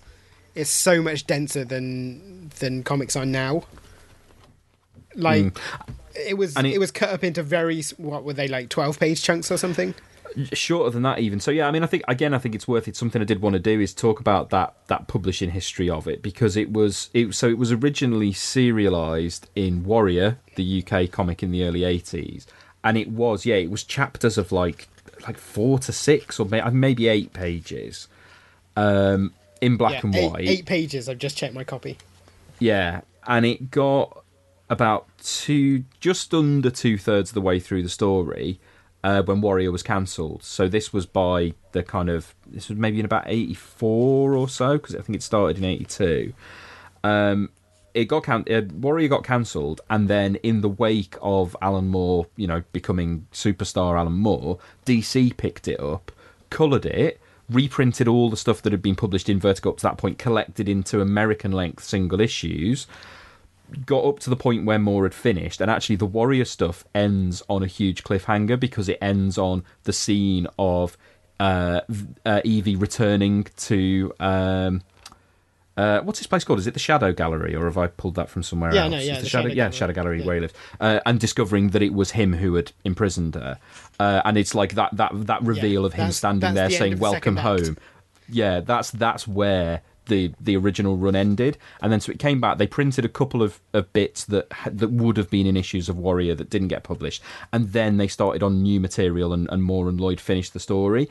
And it's interesting that there is a bit of a leap in style and approach for the closing act, like the third book. I think it becomes a bit harsher, actually. I think Moore is actually kind of more cynical towards the end. But yeah, so that's just, wider context, but I do think it's mildly interesting. One element of the film I wanted to talk about before we finish, because again, 16-year-old Joe walks away from this movie going, it was cool. Ah, it was cool. I liked it. And the reason that I thought it was cool and I liked it was I remember liking the action, which there really isn't much of it, and it isn't really very good, is it? Like, it's kind of like proto-Snyder, right? It's like, let's do some slow-motion flashy stuff. So I remember walking out of this and being like, I love The Matrix, and in The Matrix they introduced bullet time, which, go back to The Matrix, still good. I remember walking out of this and going, and now the Wachowskis, they've got, like, dagger time, where the daggers move in slow motion, and it's really cool. And it's not really cool, it's really boring. And V, because most of the action is V, like, doing martial arts in that ridiculous costume and in that ridiculous mask. And like you say, the mask, watching now, has more negative connotations in your head than positive, I think. Mm. And I found all of the action a little bit flat this time. I mean, I think it's quite stylish visually, the film in general. Hmm. I think that's definitely a point in its favour, is you don't look at this film and go like, they weren't really designing this one. Yeah, I think that is another tick I'll put in the column, is the production design is good. Except I think they fail to make the not look silly. I think they get the hair wrong, and I think they get his outfit wrong. I think there's a way you can make that outfit look cooler than it is, but they don't manage it. I would agree with that. I think the mask is good though, right?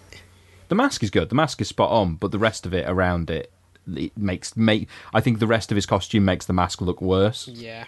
Yeah, and like on the production side design, I kind of like that both V and the fascist regime are both like red and black stylized. Mm-hmm. That like when V makes his very on the nose dominoes tumbling to create his logo, I just imagine him sat in for days putting that together, and he just tips it over for himself to watch. Right back to our first podcast where Daredevil carefully and deliberately pours the DD logo on the floor so that thingy can set it on fire before leaving the scene.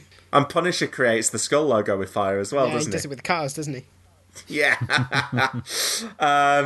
Very branding. Silly. Branding is important to these characters, so I think it's good that they take the time to get it right.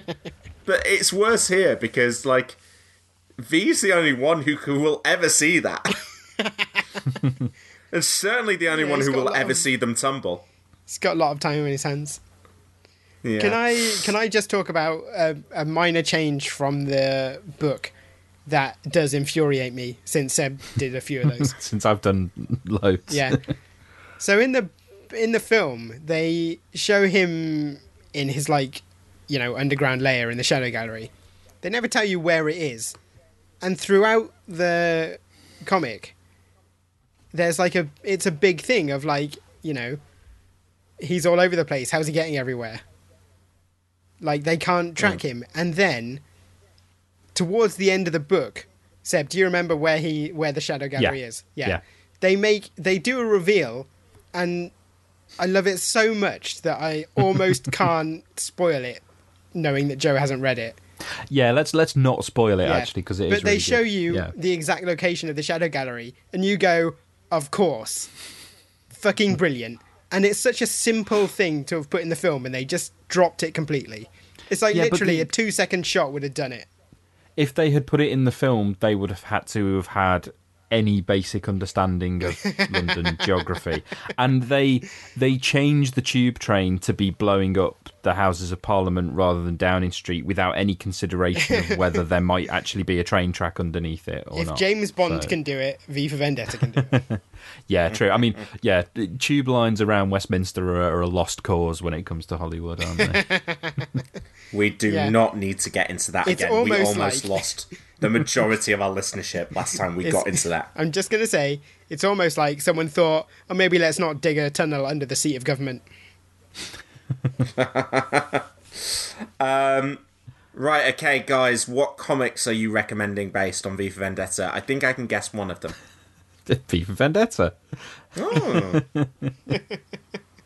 I think we've pretty comprehensively covered why we recommend reading it. Is there another one, or is that big? Is that comprehensive enough for this week? That I mean, I was wondering if there was anything else in terms of the themes and what it's about that might. I guess maybe would you say Transmetropolitan? I mean, the only other thing I would recommend as a companion to this film is Miracle Man. Just more issues of Miracle Man, just because, like...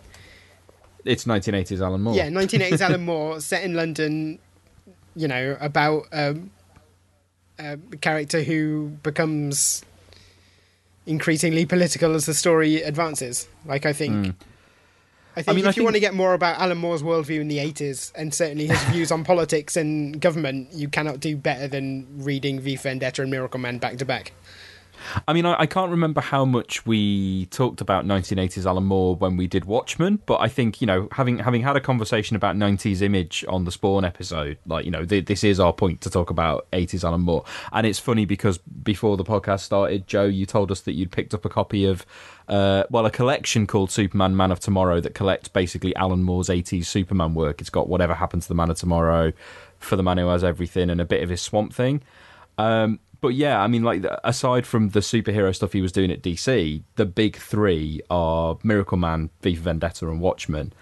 I think Miracle Man and V are closer to each other because they both have that thing of having been serialized in Warrior and then picked up after Warrior was cancelled, picked up by an American publisher. I mean, I think... I'm not going to say V is better than Watchmen. I think there was a period of time where I would have said that. I do think I would recommend V to a non-comics reader ahead of Watchmen, because I know people do, but it still surprises me that people who don't really have much of an interest in grounding in comics pick up Watchmen and read it and like it, because for me it just feels so rooted in comics and superheroes. V is not that. Like... V is just like... The reason I think, if you're going to argue that V is better than Watchmen, and certainly as a story, I think Watchmen's a better formal exercise. But... Yeah.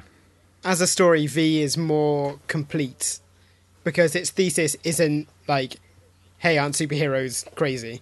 Or like, you know, what if superheroes are real? Like, this is a political book about actual ideas, not a sort of genre, like, I don't want to say defying, what am I looking for? Genre cannibalizing look at superheroes. And actually, I think I do want to say about V the comic, because this struck me, because I came, you know, read it again for the podcast, having actually not read it for quite a few years, and I don't know if it was that I went off it, or I don't think I went off it in a sense, but, you know, the movie and the whole Guy Fawkes mask thing, and as I say, I think growing out of your 20s, it is a book more to read in your 20s or late teens. But what really struck me... That's fantastic, because I am still in my 20s, guys. Yes, you are. Sure, rub that in. 36 now. But no, what yes. We've got one more year. Yeah, so read it quickly. I mean, it's quite long. It does take a while to read. But no, what really struck me this time was how much ignoring all the... I don't want people to think that because we've gone on about all the political stuff and all the stuff that it's about, that it is just about being this kind of weighty political thing. It's actually a really rollicking read, if I can use that phrase. It surprised me going back this time, having not read it for a while and forgotten a lot of the finer details of the story, just how much I enjoyed the story reading it this time. It is a kind of page turner in that regard, because there are so many mysteries and they're all like really cool, and you're just going like, I want to know. And that will drive you through the whole book, is just thinking like, how and why. Yeah. So, yeah, I mean, and I think it is a good recommendation to stand on its own for this pod because it's really long. Well, not really long, but, you know, it's quite long. But no, I agree with James. I think Miracle Man is worth looking at. I think as an exercise, you know, that block of 80s Alan Moore work is worth reading and worth reading chronologically as well to kind of see his evolution. If only because of the effect it had on comics that came afterwards. Yeah. I always liked... Alan Moore's description of the 90s comics industry as being largely based on a bad mood he was in 1980s. It was like, you can look at all of Vertigo's output and go like, yeah, Alan Moore was feeling a bit down. And so they based an entire sort of genre of comics on this. Does Alan Moore have good moods? Yeah. I mean, if you ever see him in person, he is the most upbeat, like charming, hilarious guy you will ever share a room with.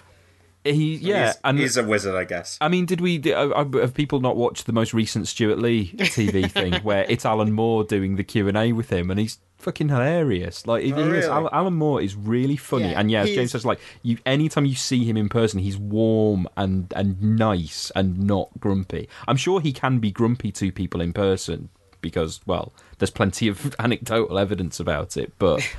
I think it's easy to forget sometimes that he is fundamentally actually a sharp and funny person. Yeah, I mean, I would recommend to anyone to go and, if you ever get a chance to see Alan Moore live, take it. Because he is as good a stand-up as you will ever see. Right, well, on that recommendation, we'll move on to our final section, which is the pitch. We've obviously got last week's pitch to catch up on a mini-sode as well, so we'll pop that in with this one. This week's pitch is, which Alan Moore property should they adapt next? What's left? Jesus. You can pick one to do again. Okay. I'm just trolling you at this point, James.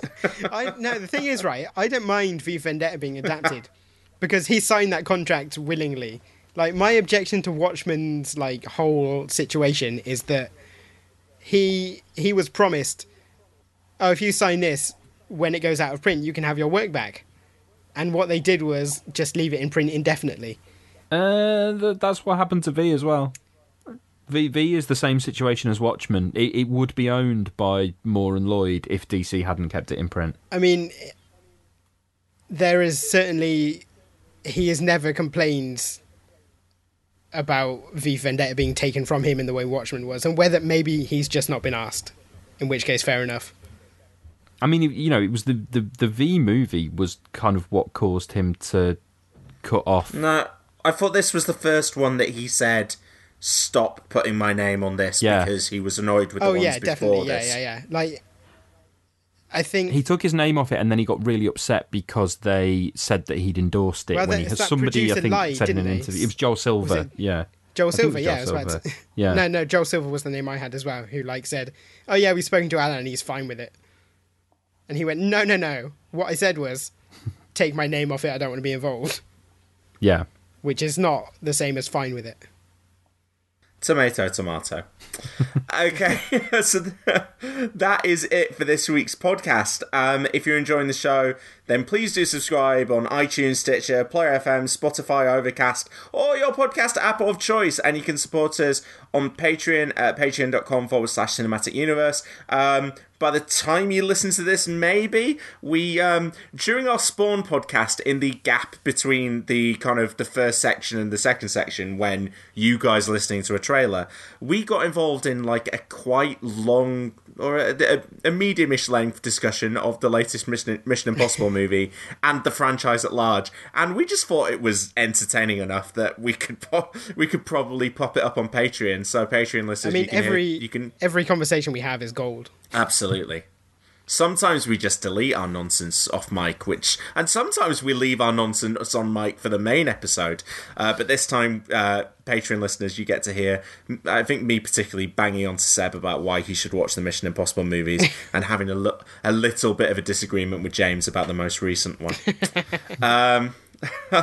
So look out for that. You can find more episodes of the show at cinematicuniverse.com. You can get in touch via Facebook, on Twitter at cine_verse, or send us an email to editorial@cinematicuniverse.com. I'm off to hop on a plane to Chicago. I will be back for next week. See you next week. Goodbye.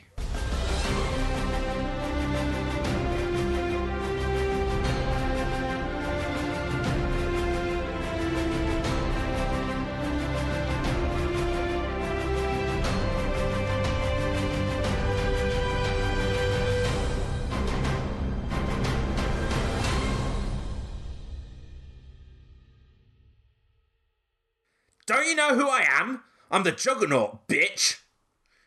Cinematic Universe returns in 2 weeks' time with X-Men: The Last Stand.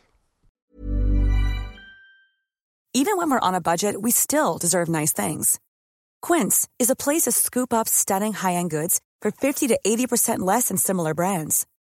They have buttery soft cashmere sweaters starting at $50, luxurious Italian leather bags, and so much more. Plus, Quince only works with factories that use safe, ethical, and responsible manufacturing.